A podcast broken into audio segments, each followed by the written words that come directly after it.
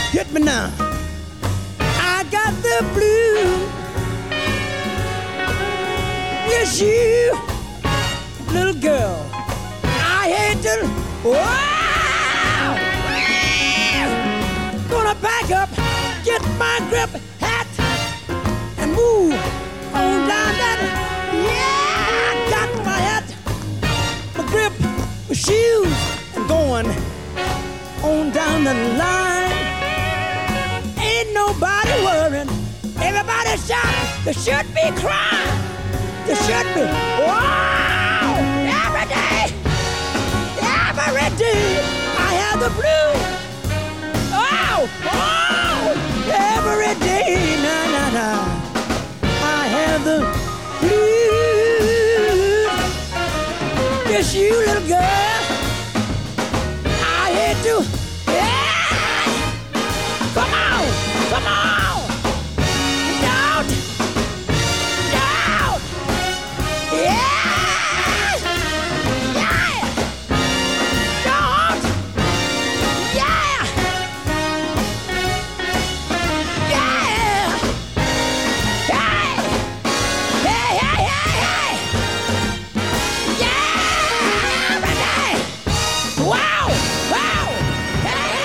Brown, as you possibly never heard him before, there with the Louie Bellson Big Band, and the number was arranged by Oliver Nelson. Loads of great music to come, both old and new. We've got something new coming up from Jessica Lauren Four in the second hour of the show. We've got some new music also from Aubrey Johnson and a track from a Kyle Eastwood album from a few years ago, and some of the standards as well from the likes of uh, George Benson and Sarah Vaughan. Next, we've got a track that you might well recognise the original version. It was uh, written by Benny Golson, and we played the Benny Golson track a few times, but here we're going back to the 1969 album from Quincy Jones. His set was called Walking in Space, and it's the famous track Killer Joe.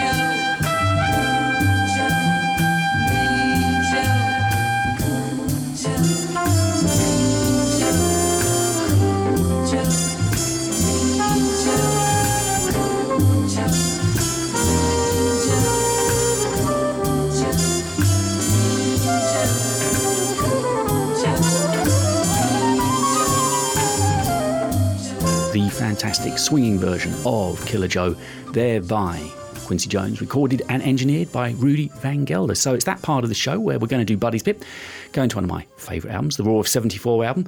We've got features on this particular track from trombone men Al Kaplan and Keith O'Quinn, and from the sax section, you've got Bob Crea and Pat LaBarbera.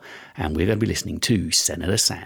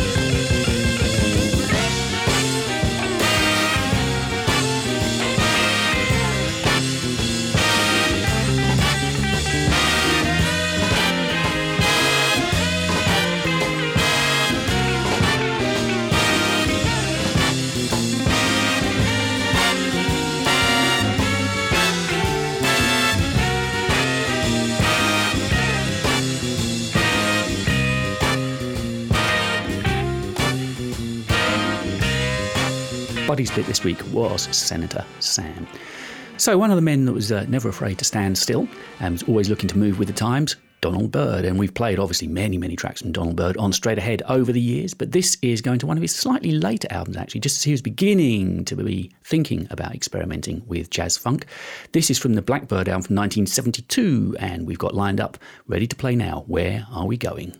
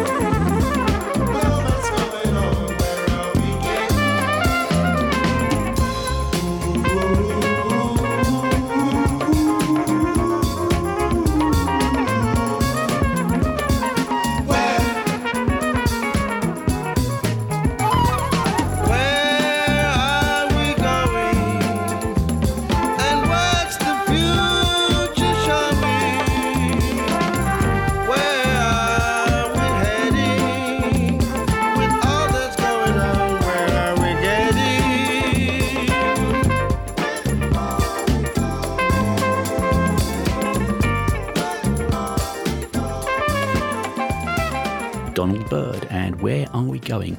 Next to play is New York based vocalist, composer, and educator Aubrey Johnson. She's got a brand new album out, and from that, we're playing the title track, Unraveled.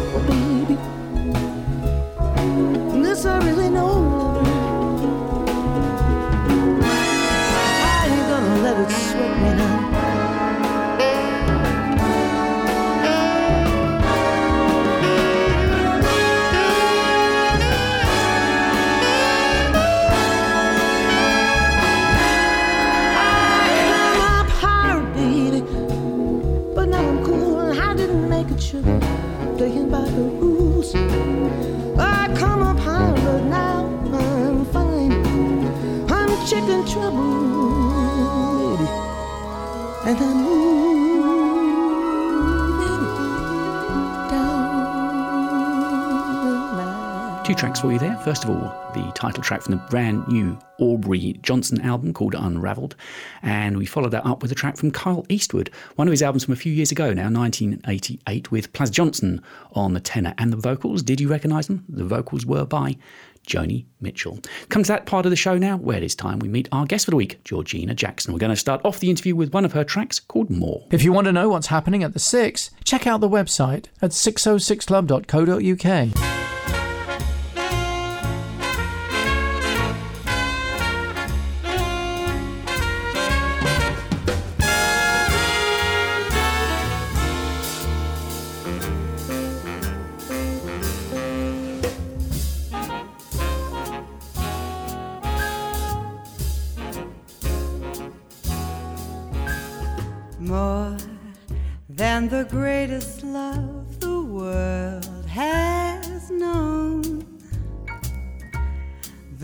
This is the love I give to you alone.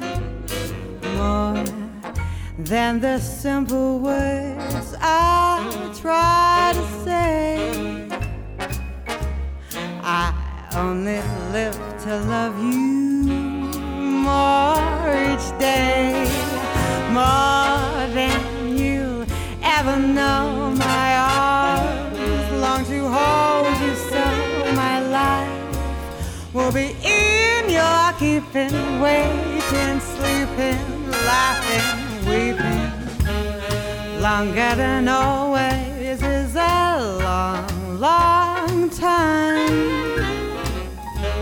but far beyond forever, you're gonna be mine. I know I've never lived before, and my heart is very sure no one else could love you more.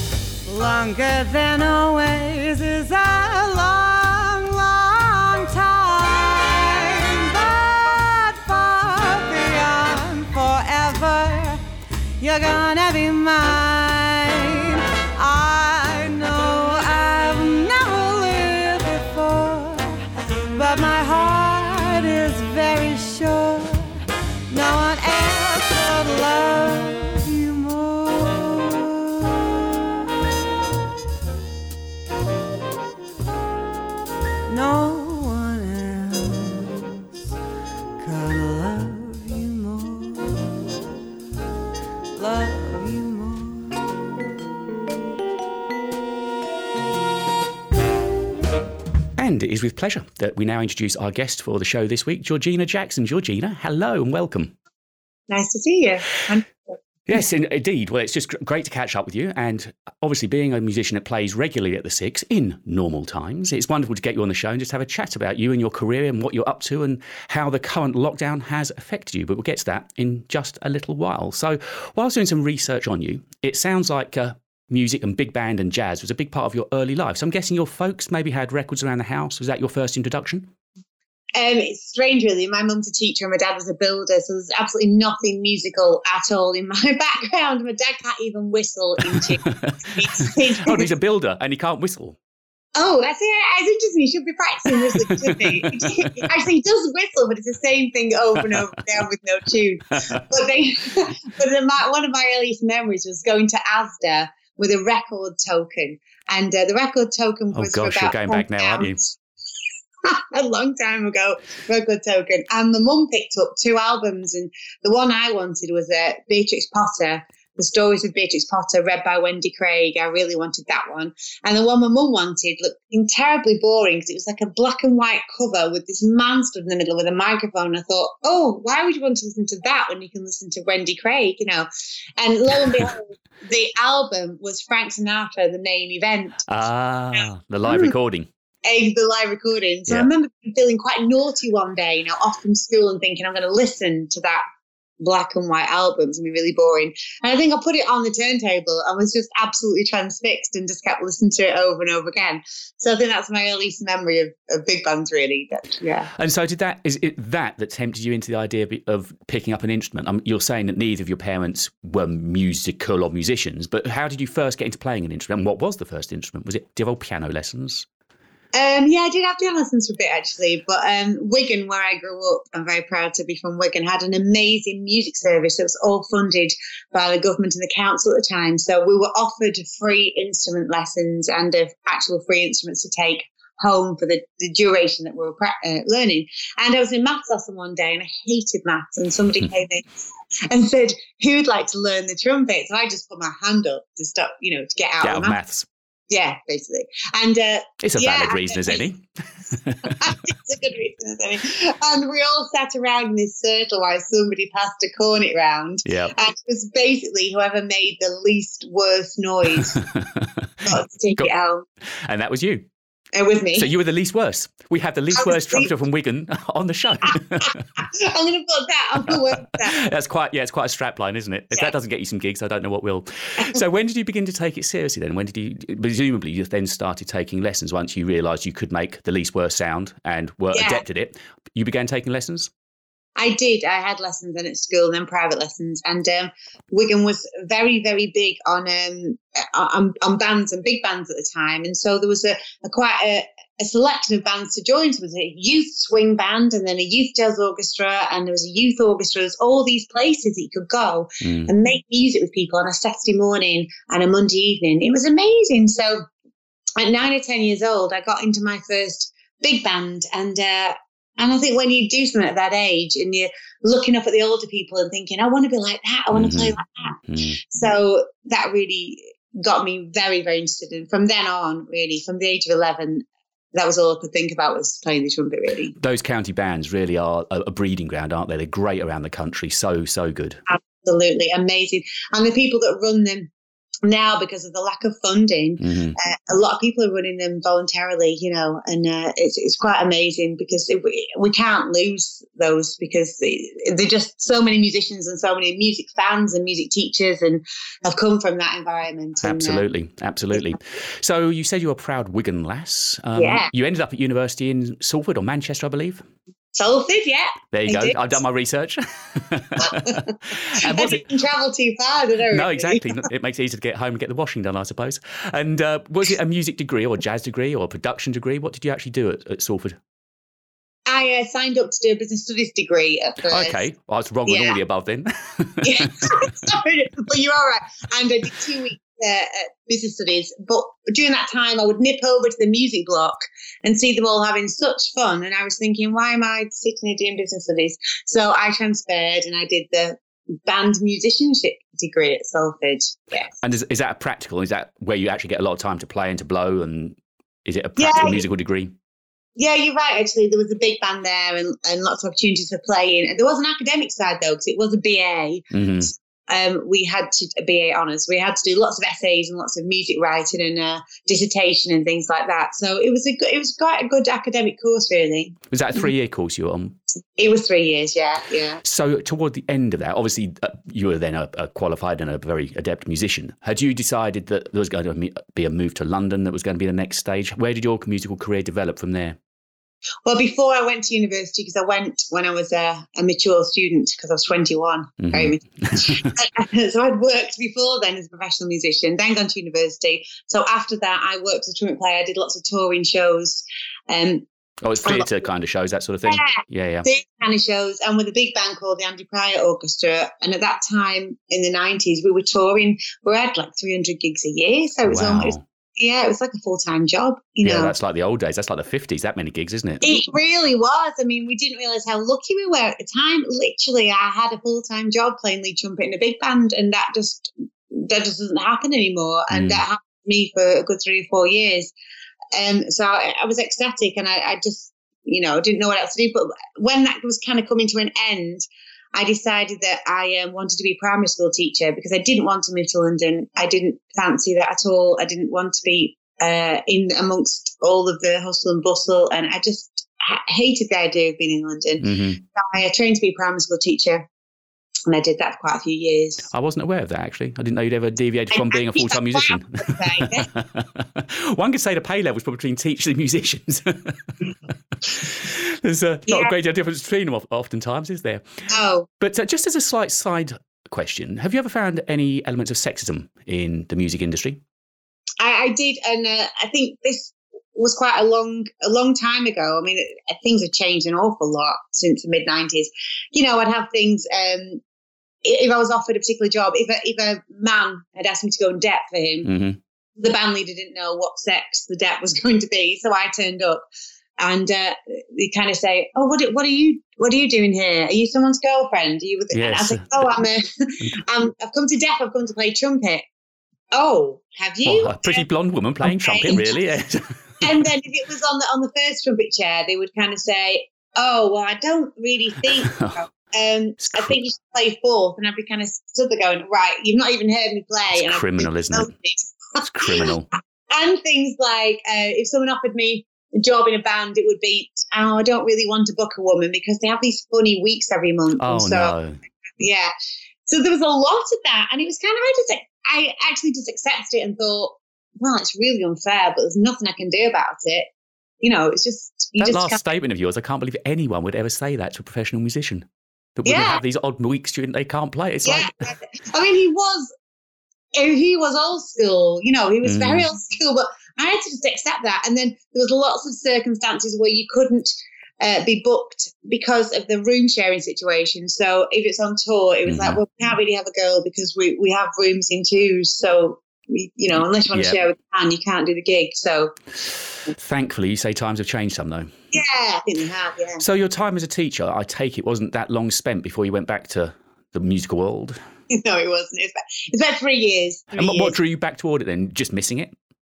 I really did miss it. Yeah, I got to the point where even listening to music was quite difficult because I would miss it so much. And and all my friends, everyone who went to Salford, you know, everybody I'd met uh, musically was doing really, really well in their career and um, doing all this amazing stuff. And I'd be coming home every night marking 60 books. And, Mm. and then eventually I thought, life's too short. I'm going to give it another go. Follow your love. Yeah. And that was still based in, in Wigan. Still, the move to London hadn't happened. And, Uh, yeah, I was in Manchester at this point. Yeah. and I know you mentioned obviously the theatre gigs that you had. I know that cruise ships have been a big part of your career, and I think still are to this day, aren't they?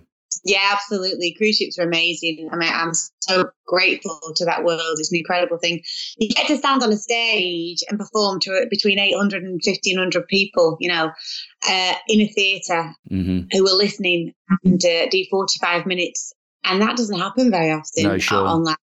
Do you actually And get to see the, Do you actually get to see the world as well? Do you actually get any time off the boats or? Uh, well, I, when I go on, I, I could basically, I mean, it sounds utterly ridiculous, especially with what's happening now, but I could fly to Brazil. I could uh, stay a night in Rio, get on a boat, sail on it for six days, stopping at the Amazon, stopping wherever. And then where it gets to after six days, I fly home. Wow. And then the next week, I could fly to Florida, get on a boat, go to the Caribbean, then fly home. And the next week, I could fly to Italy and fly, I could go to Iceland, Alaska. So you're never on a boat for longer than seven days. And you know you're going to have a sold out gig pretty much the, uh, every night. Exactly, you know, you're going to sell that gig. And the thing I love about it is people come into those stages on cruise ships. People have got ideas about cruise ships and the people that go on them, but people come into those cruise ships and they've got all kind of love of music. You know, Mm. all they're not really bothered about music. They love country and western. They love rock and roll. They love whatever. They're not jazz fans. Mm. You know, some of them are, but it's my job at the end of my 45 minutes to to get them to like the music that I'm doing. You know, So what sort of charts do you play on those then? Do you play jazz g- I charts? play jazz standards. I mean, the you know the cabaret kind of versions of them, but I play things like "Got You Under My Skin" and "Sway" and "Wonderful World" and Mhm. "Crime River." and I'll you know I'm doing jazz standards, "Straighten Up and Fly," right? It's wonderful. I'm doing that material, Mhm. um, but it's presented and arranged in, in a cabaret in an entertaining, hopeful, entertaining way. And so I want to leave people going out of the building thinking, um, well, I, I didn't think I liked jazz, but Exactly that. Yeah, Yeah. I, I have that same passion with the show. You mentioned jazz, and people, if they're into it, fine. But if they're not, people just switch off immediately, don't they? Yeah. And if you show them, actually, jazz can be a really cool music to listen to. It doesn't Yeah. have to be weird or wonderful. It can just be swinging and Yeah. great to listen to. exactly, And that's exactly. what we bring through. So you've Yeah. talked about your career as a lead trumpeter. When, Yeah. when you're allowed on the stand, that is, being being a young blonde and all. Um, but uh, you're also well known as a singer. So when did that diversification occur in your career? that kind of occurred at, at Salford. I mean, I'd sung from a quite a young age, but I'd been put off from singing by a few things that had happened, and I'd kind of lost my confidence. And um, and then at Salford, I think um, somebody there asked me to put on a little gig for one of the, you know, one of the functions or something. I started singing, and people seemed to like it, so. I, I, I carried on and I, I did a few gigs and I uh, set my own big band up and I kind of made myself sing with my own things. You know, I never expected anyone to book me. I just like sang with my own things, uh, made a little album. And then once I made the album, Michael Parkinson played a track from it. Now you're just clearly names dropping. Well, Clearly. I know, it's ridiculous. I mean, I couldn't believe it. That literally, when I made the album, all I wanted to happen was for Michael Parkinson to play it, and it was kind of that was it, you know. And then he did. You know, I got I had some really lovely friends who played in his band on the TV Honestly, show. yeah. Yeah. And they handed in my C- CD and uh, I met him and he played it and he, you know, brilliant. He was so good. He is so good it. He's been behind so many jazz musicians, hasn't he? And Yeah. he's broken a lot of jazz because obviously when you've got the, the following and the notoriety of Parky, Yeah. come, the music comes to a lot of attention suddenly. Absolutely. And he's been great. And he, you know, he really does, he really does care. I'm still in touch with him now and he's a, he's a, he's a really lovely man. So he played that and, um, and I thought, oh, okay, I'll try and do a bit more with it. So yeah. And then I, and then the singing just became more and more of the, the main thing really for So, out of me. interest, you may have just answered my question there. Actually, do you consider yourself a trumpeter that sings or a singer that plays trumpet? Of the Chet Baker mold, which one way are we going? Yeah, I don't know really. Uh, it's difficult. I mean, I, I, I, I think I'm a, I'm a music. I just think I'm a musician really, and you know, some patches I'll go through months and months of just playing the trumpet, you know, and uh, then other times it'll just be singing. So I'm probably a trumpet player who sings really. hmm Mm. But at the moment, I've not put the trumpet up for about you know, a week. So Uh, well, I'll be talking about the current uh, state of the, the industry and what your diary's been like in, in a little Yeah. while's time. But uh, onto your recording career. Yeah. I mean, you had great success. I know you made it uh, with the track Till There Was You. You got to number eight in the HMV Jazz charts, which again Yeah. is a lot of coverage you're getting there. And uh, you recorded at Abbey Road as well, haven't you? Yes, I did. I um, I was very lucky in 2009 to record um, my album "Watch What Happens" at Abbey Road. It was an, an incredible day, really. Um, yeah, we recorded a, a big orchestra, string section, big band, and uh, yeah, that was that was remarkable. Um, yes, I'm very very proud of that album. It, it cost an awful lot of money and took an awful lot of time. And um, recorded in one and- day, did you just say, though? we re- yeah we did record. We had a whole day record at Abbey Road, and then I did some small band sessions somewhere else as well. Um, but yeah, it was it was mostly recording one day. Yeah, And is Abbey Road as special as we'd all imagine it to be? The atmosphere is kind of dripping off the walls and. yeah, it was it was quite amazing. It, it's like one of those dreams you're going to wake up and think, did I actually do, I actually do that? Um, my mum and dad came down for the day on the train, and we, we it was great fun. And Did they go on the zebra crossing?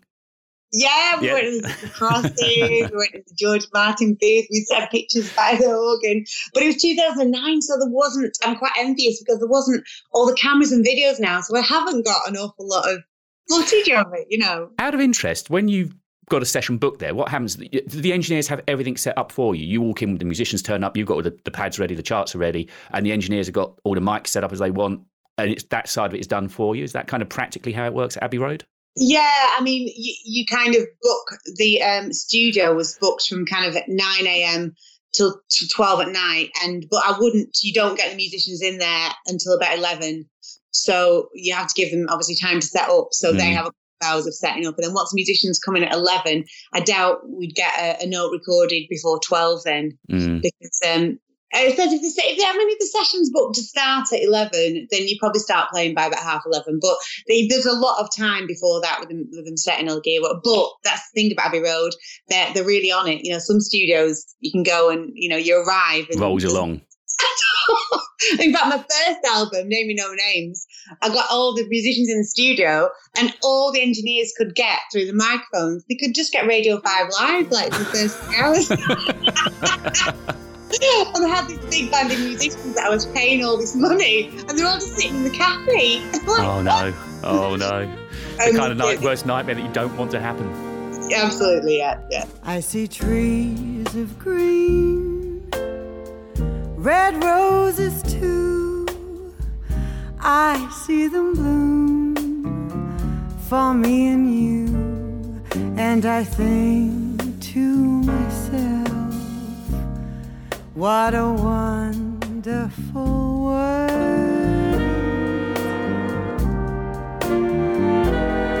I see skies of blue and clouds of white, bright, blessed days in those dark, sacred nights, and I think to myself, what a wonderful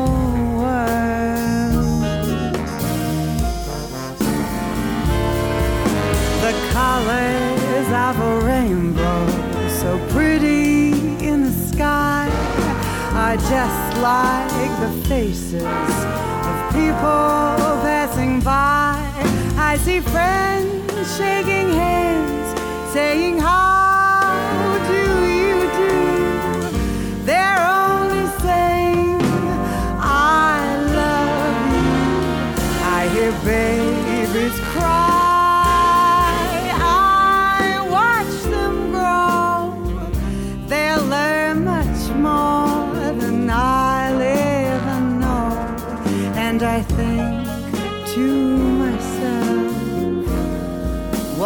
wonderful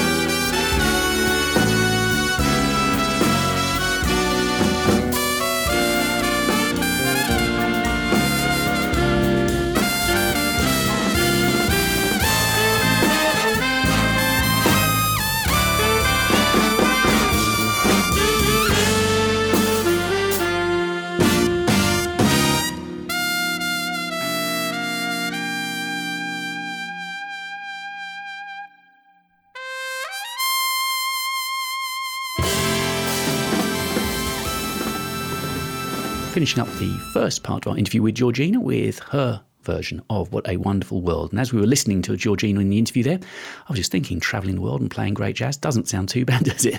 And uh, had so much fun with Georgina. I'm glad to say we've got more coming from her in a short while's time. Saxophonist Ken Fowler has got a brand new album out. It's a very captivating and intriguing set called Morning Light, full of new compositions. And from that, we're going to listen to The Instigator.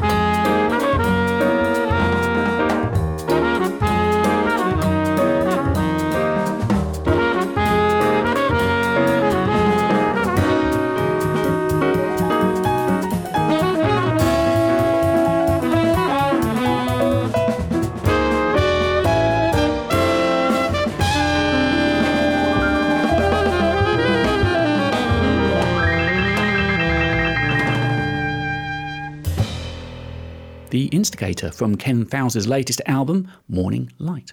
And as we come towards the halfway point on the show this week, the next track I've got lined up is from the Jessica Lauren Four, quartet you may have gathered. And uh, they're a London based jazz band with definite soul influences. They released an album back in 2012, and on the track we're about to listen to, the guest vocalist is Jocelyn Brown. Listen online, on DAB, and on smart speakers. Straight ahead with London's leading music venue, the 606 Club.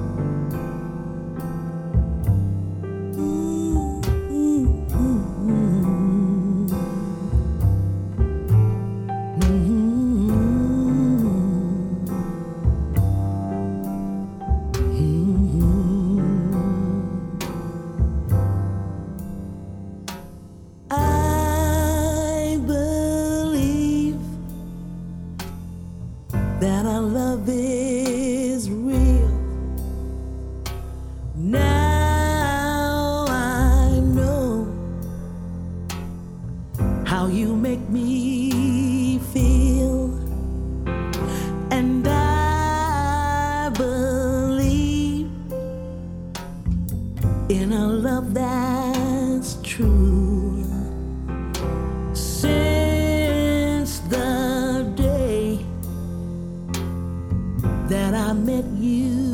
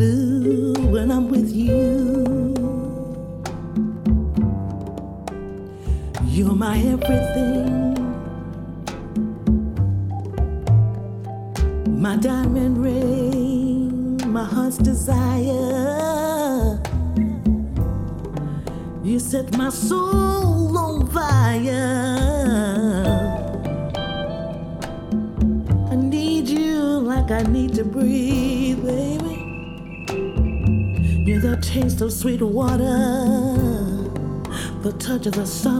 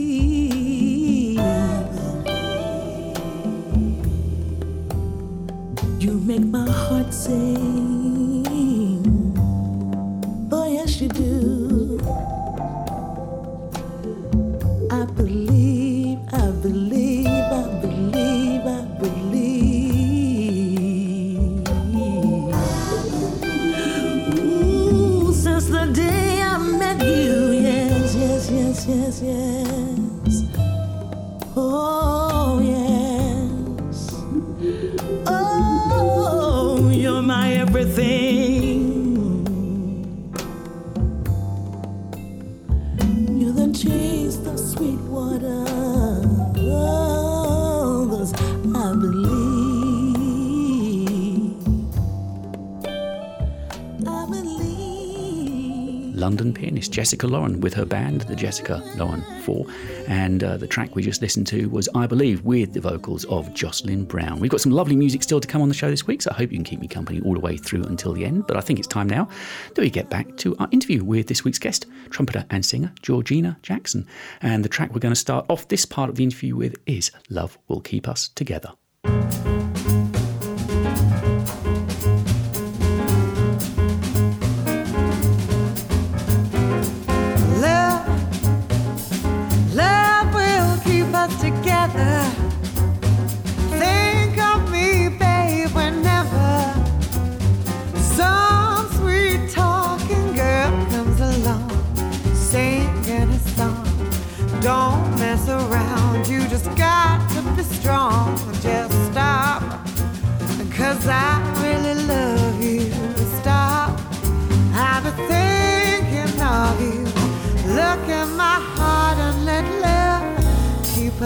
together.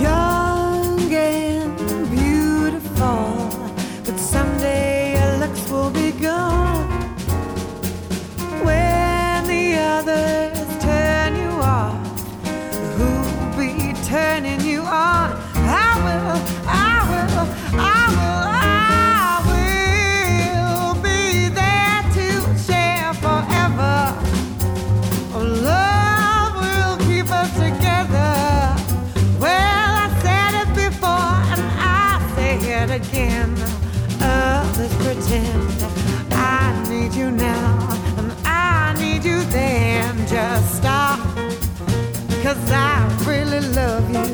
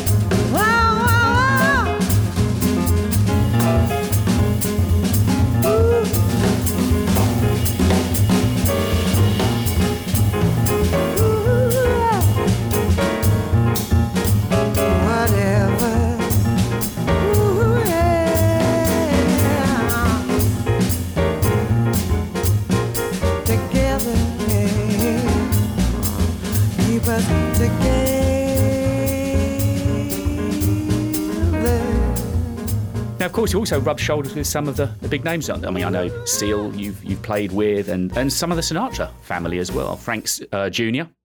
Yeah. You, Frank do- Jr. you look you look almost surprised when I tell you that these are the people that you've played with. I am. I'm like, oh my goodness, I am. Yeah. Yes, you've been you've been quite successful, you know. he doesn't feel like it. All I've done is wash up for the past so, um, also, I know that you do some workshops and stuff. So, presumably, you actually enjoy educating and giving back to Oh, you. yeah. I do. I absolutely love that, and I really want to do more of that. It's, it really, brilliant. With Ronnie Scott's, they do a big band in a day project. Yes, my daughter did it many years ago. Oh, did you? She did it with Pete. No, it was with Pete. He was Oh, running- I do with Pete sometimes. There's, there's two of us. It's me and um, Pete do it together, or James Pearson does it, or Mark um, Mark Armstrong does it. Uh, yeah, it's brilliant. It's such a great thing. And You start upstairs, don't you? Practice upstairs, then you come down into the club just before doors open, and yeah, family and friends are in. Yeah, absolutely. And the best thing for me is when you see oh, everyone come in, the parents, and it's 12 o'clock and everyone's sitting there and no one's saying anything, no one's talking to anyone, everyone's so quiet. And then before you, they start playing, minutes before, everyone's made best friends and all taking pictures and all the dressing room, everyone's getting on. It's so noisy. And it's the, the difference, you know. Um, yeah, and it's just really, and you see people just coming out of the comfort zone and, Mm. and, uh, and playing things that they might not have played before. So I really love doing that side of things. I'd like to do much, mu many more workshops and things like that. And you do um, private tutorials as well. Can people get in touch with you and book you for private can. lessons? yeah, yeah. People want private lessons either trumpet or singing or just general kind of things about putting a show together and cabaret, anything like that. I'm really up for that. And, and, and obviously going into schools, but yeah, private lessons. So yeah. A good point to mention the website, georginajackson.net. Yes. You can get in touch with Georgina there and book singing and trumpet lessons and find out more about her as well. so, we've mentioned um, the place that you played. Obviously, I know that you're a regular down at the 606, normally three, four times a year you're at the six. Yeah, brilliant. Yeah. It's such an intimate venue down there, isn't it? Yeah, it's so nice down there. All the staff are lovely. And the first time you get asked to play in a, in a place like 606, it's absolutely terrifying. You know, I mean, I just thought I'd go down and I'd start playing, and Mm. Steve would Stop, stop, stop, get out. terrifying. But uh, he didn't. And all the staff are so friendly and so lovely. And the people that get down there, I mean, the, the audience, you know, they sit there in, in silence listening to, you know, an hour of your music. And uh, it's just, it's wonderful. It's a lovely atmosphere. The food's amazing. And um, Everybody says that. I'm sure Yeah. most of you guys take gigs there just to get dessert. but so I think the difference you touched on it there with the people that go to the six, they tend to be music lovers, not just going because of the tourist trap or whatever. It's actually No. because they're really into. I know it's not purely jazz. Predominantly, there's a lot of jazz at the club, but they're really into their music, so they will just sit there. And and again, I understand what you say about terrifying because I've spoken to some musicians. Those front seats are literally within touching distance of you, aren't they?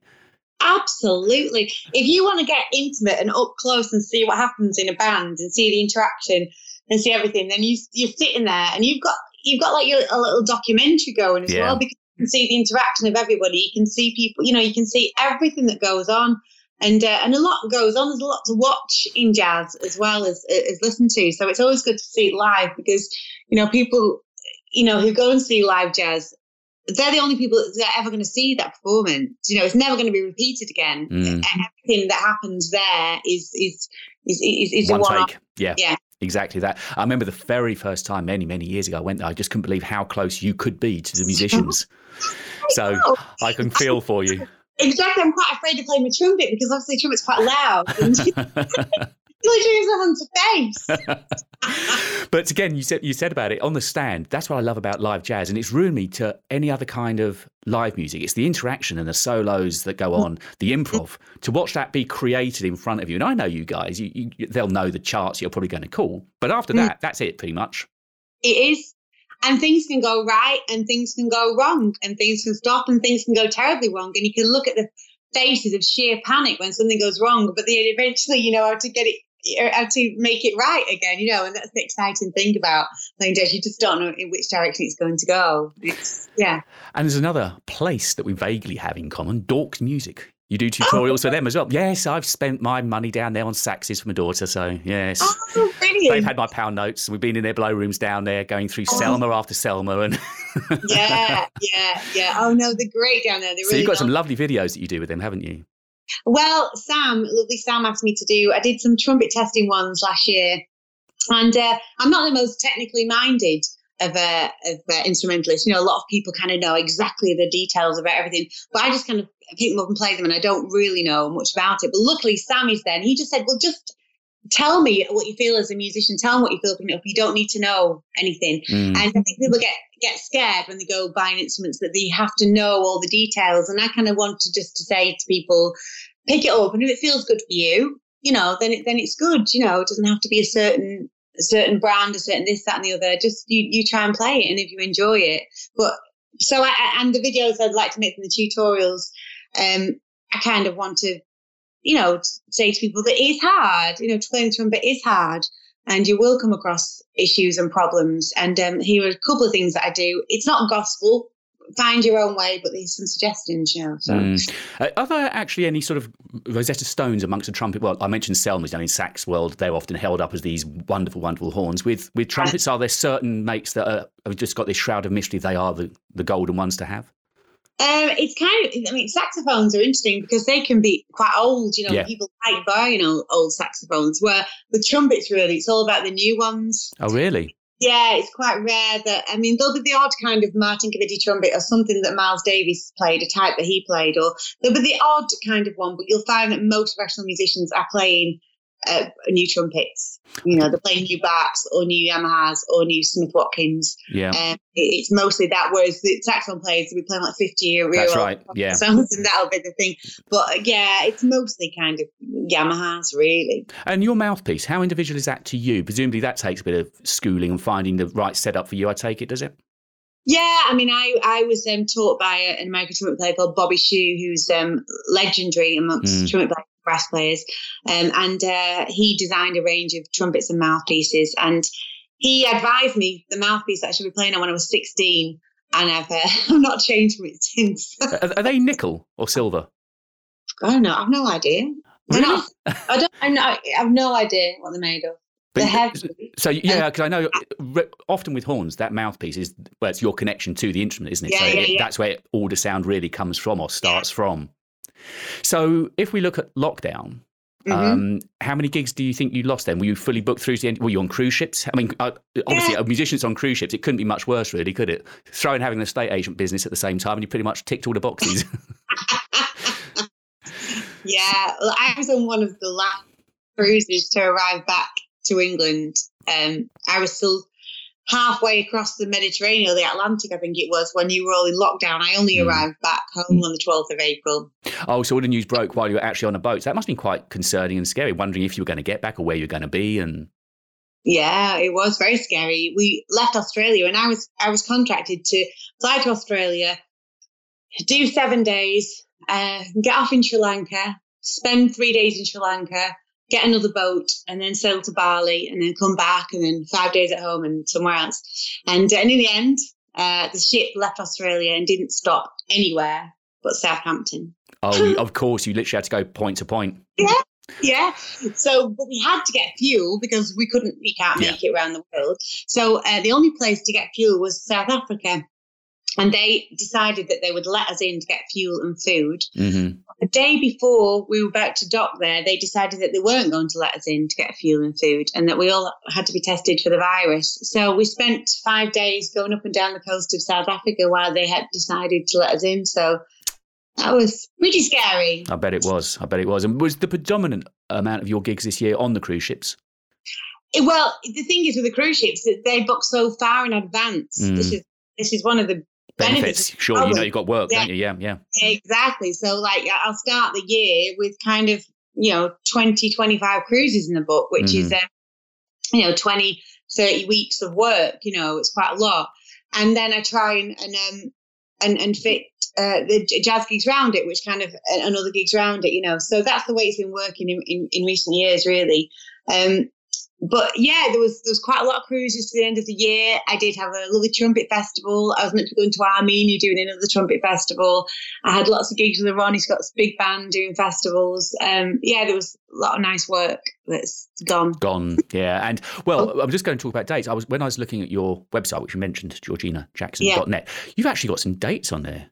You've actually got some gig dates on there. Oh, that must be for last year.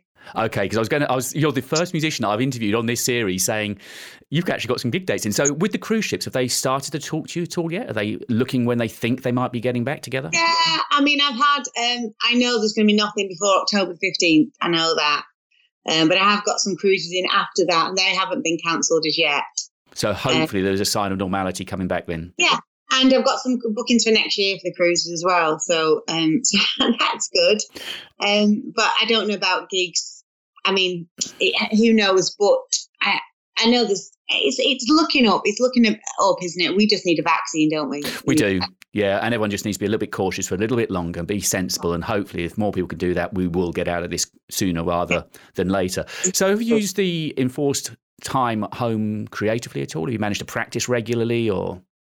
I'll tell you what we have done. Uh, I was really behind with the whole um, home recording business and home video making business. I didn't know anything about that. So we've invested in. Um, I live with Mike Feltham, trombone player. So we've invested in in the you know the recording equipment that you know Mhm. you've got there, the microphone and Absolutely. the Yep. Yeah. yep. So and and Just to one interface. I have several. Just one? How can you possibly get away with one? Do I need to- that was really no, no, no. But obviously, in a radio studio such as mine, it's different to what you need. Yeah. But you, so you're probably using Pro Tools or Logic or something. And, Yeah, yeah. yeah. Yeah. So Well, you've got all so you've got all this at home now. You can record merrily and do session work. You can send off your sessions. Yeah, I, absolutely. So do, doing some, I mean, most of the work people are doing at the moment is free work, Mm. friends, you know, people are getting projects together. And so um, just getting my head around doing the home recording. I've got a green screen so I can make some videos. So I think we're just trying to brush up on um, on skills that we haven't had before. So I'm seeing this at a time to do that really. Yeah, I mean, although we've mentioned obviously your passion to get back to the cruise ships and to live gigs, I think without exception, everyone has now learnt new skills that will make their trade as being a musician that much more accessible. So any spare time you've got, you can suddenly create a video. You can keep interest going. Yeah. And yeah, also for your work as a teacher, of course, it's become easier now if you've got a good setup at home. Yeah.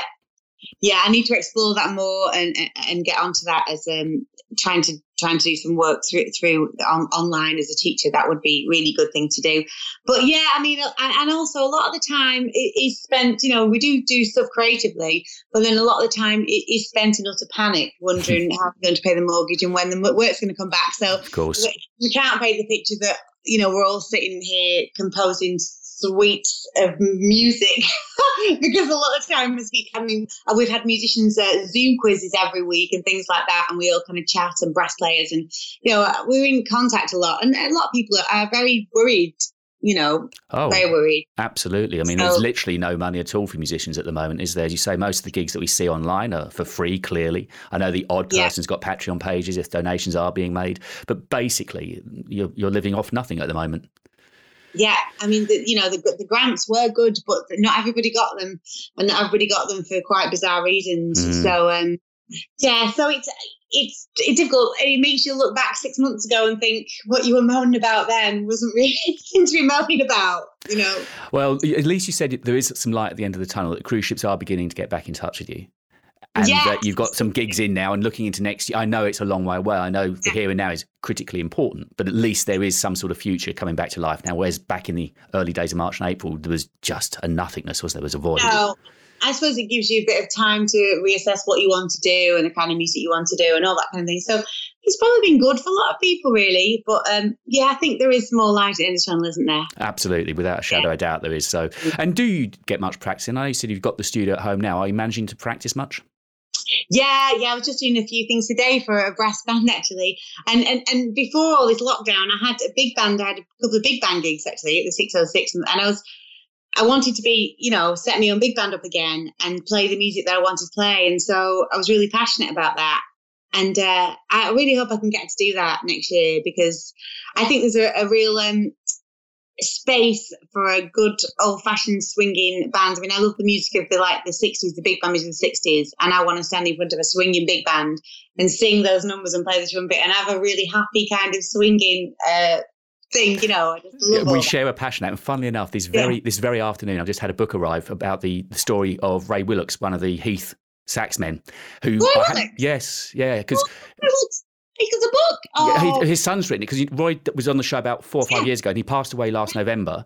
yeah. And his son's just written a book. Is it the son who's the piano player? No, the son who's a graphic designer and lives in Australia, actually Andrew Oh. by name. And so I was just I was just reading about Roy before. Well, I was waiting to talk to you. I was reading about Roy Willox, and uh, it was lovely talking to Roy. And that's when I mentioned early on in the, in the show, and we talked about your gigs having you know three hundred odd gigs booked through the year on cruise ships. Roy was so busy back in the fifties. I mean, a musician was literally 12, 15 hours a day, studio to studio, BBC, ITV you name it. He was recording everywhere. I remember when I did interview him that he just went over to his because I interviewed him at his house, and uh, he went over to cupboard and got out a, a little book just with all the gigs for one day, handwritten of where, t- to Ronnie's. Um, uh, Are you being served? He was doing all of these BBC shows. Oh, oh, he's brilliant. He was, so, I was so lovely, Roy. And I just remember because I did some gigs with him, you know, a couple of years ago, and I used to drive him to gigs and things. And uh, he was just saying how lucky he was. You know, he just said, "I can't believe my life and how lucky I am Yeah, to have done all that stuff." And such a uh, gentleman, such a lovely gentleman. Yeah, yeah, yeah, a real example to everyone. And he was, he was always really sad for, um, you know, us trying to do it now because he realised what hard work it was. to No, because he music was lucky enough to make a living, a good living for himself, because Yeah. musicians were paid fairly back then, weren't they? It's, They were absolutely paid fairly. Yeah. It wasn't a, a, a, something of a swear word to say, "What's my gig fee?" You know. Exactly. so no, they were the halcyon days for sure. Georgina, you have been so entertaining. Thank you so much for talking with us on the show this week, and uh, we're looking forward to listening to some of your music through the show as well. And go over to georginajackson.net, take a look at her website, and look for some gigs. And if you've got that big band down at the six, I will be yeah, there. I have a YouTube channel as well. There's some videos. You'll see some of my um, my little videos I do on the YouTube channel as well. So Wonderful. We should look at those as well. And I hope to meet you down at the six and many Oh. other venues in front of a big band, singing and blowing. Oh, I'd love to. Can't wait you for it. Can't wait for it. Georgina, many thanks indeed. Bye bye. Thank you. Cheers. Are the stars out tonight? I don't know if it's cloudy or bright. Cause I only have eyes for you.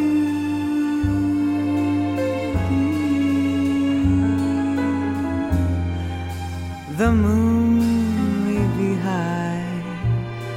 but I can't see a thing in the sky. Cause I only have eyes for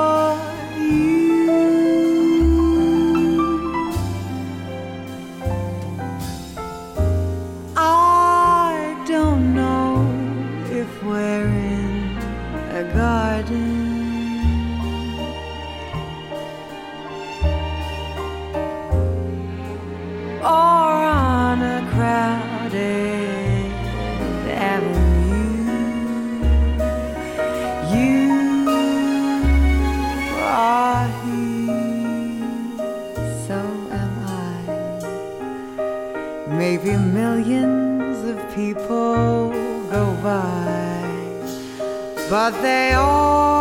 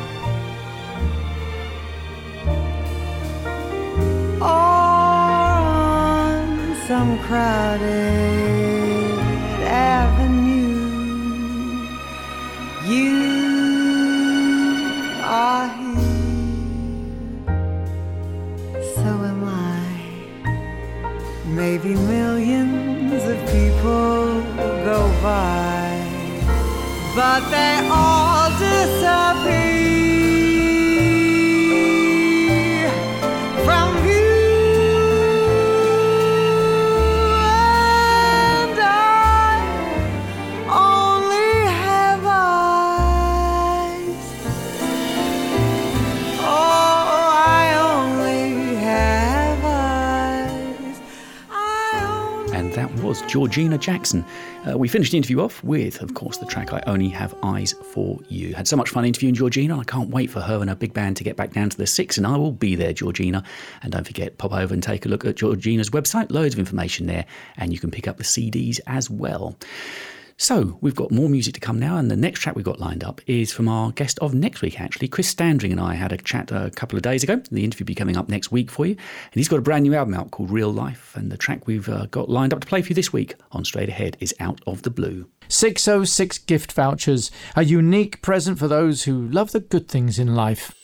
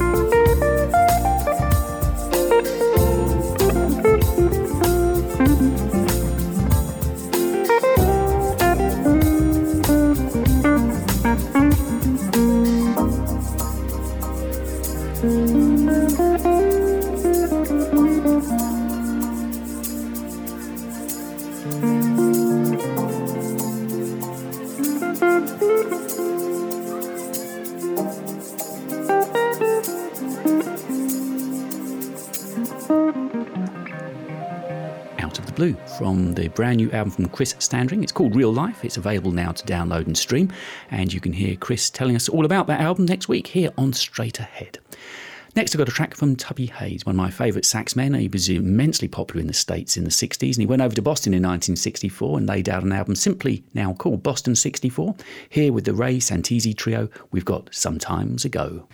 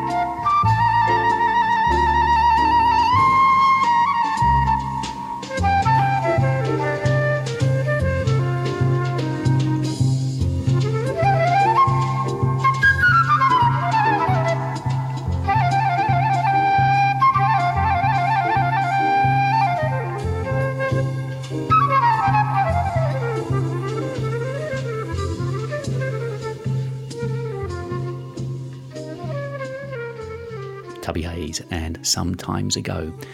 As you may have heard, we had been hoping to open the club doors again this weekend, but unfortunately, due to government guidelines, we've had to put that back just a little while. So, tentatively now, the date is the 20th of August. But uh, while we wait for the doors to open at the club, don't forget you can still join us virtually with our live streaming gigs, and uh, all of the dates and artists are announced week by week. If you go over to the website 606club.co.uk, you can sign up to a newsletter as well, so you can uh, make sure you never miss one of the live streaming gigs from the club.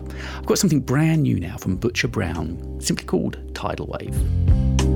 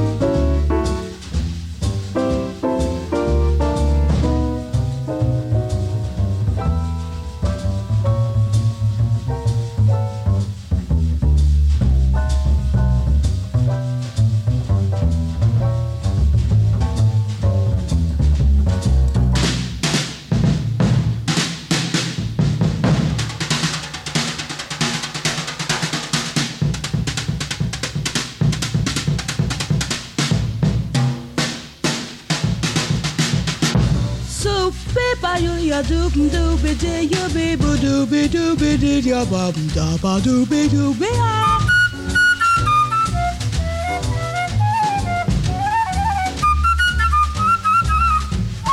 Somebody be do ya ba doop dee you doop da ba dee ba dee ba dee ya dee dee be ya doop doop ya. Ah.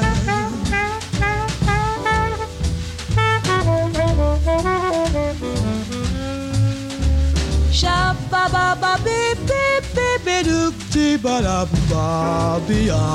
be ya ba ba ba ya.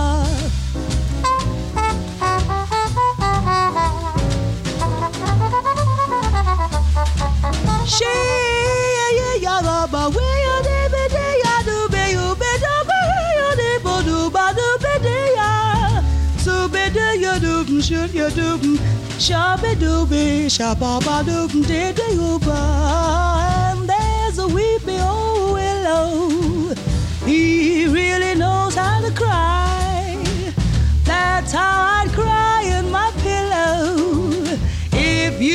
tell me farewell and goodbye, lullaby a birdland whisper low, kiss me sweet, and we'll go.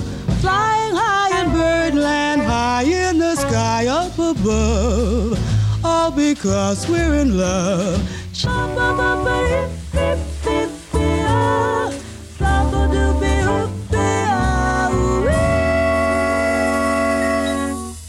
So we went straight out of the brand new single from Butcher Brown called Tidal Wave into the timeless and beautiful Sarah Vaughan, along with Clifford Brown and Lullaby of Birdland. And I'm afraid we're out of time for this week. We'll be back together next week, don't forget, with our guest Chris Standring. Many thanks indeed to Georgina Jackson. Don't forget to check out Georgina's website, georginajackson.net, and get all the information and updated news about her there. As I said, we will be back at the same time next week for more jazz along with the 606 Club, but playing us out this week, as we're promised some beautiful weather towards the end of the week. George Benson, Here Comes the Sun.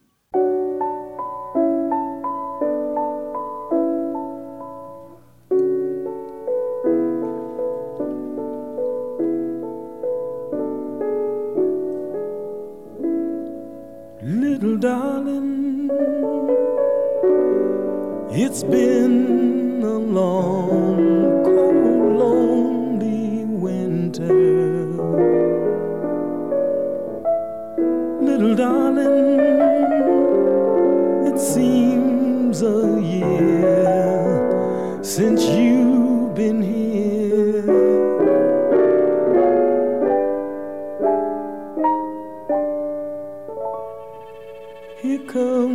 sun. Here comes the sun.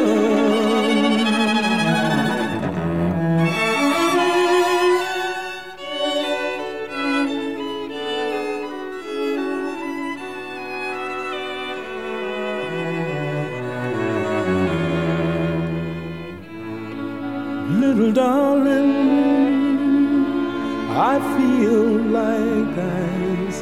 that's slowly melting. Little darling, it seems like years since it's been clear. Here comes the sun, little darling. Here comes the sun. I say it's alright.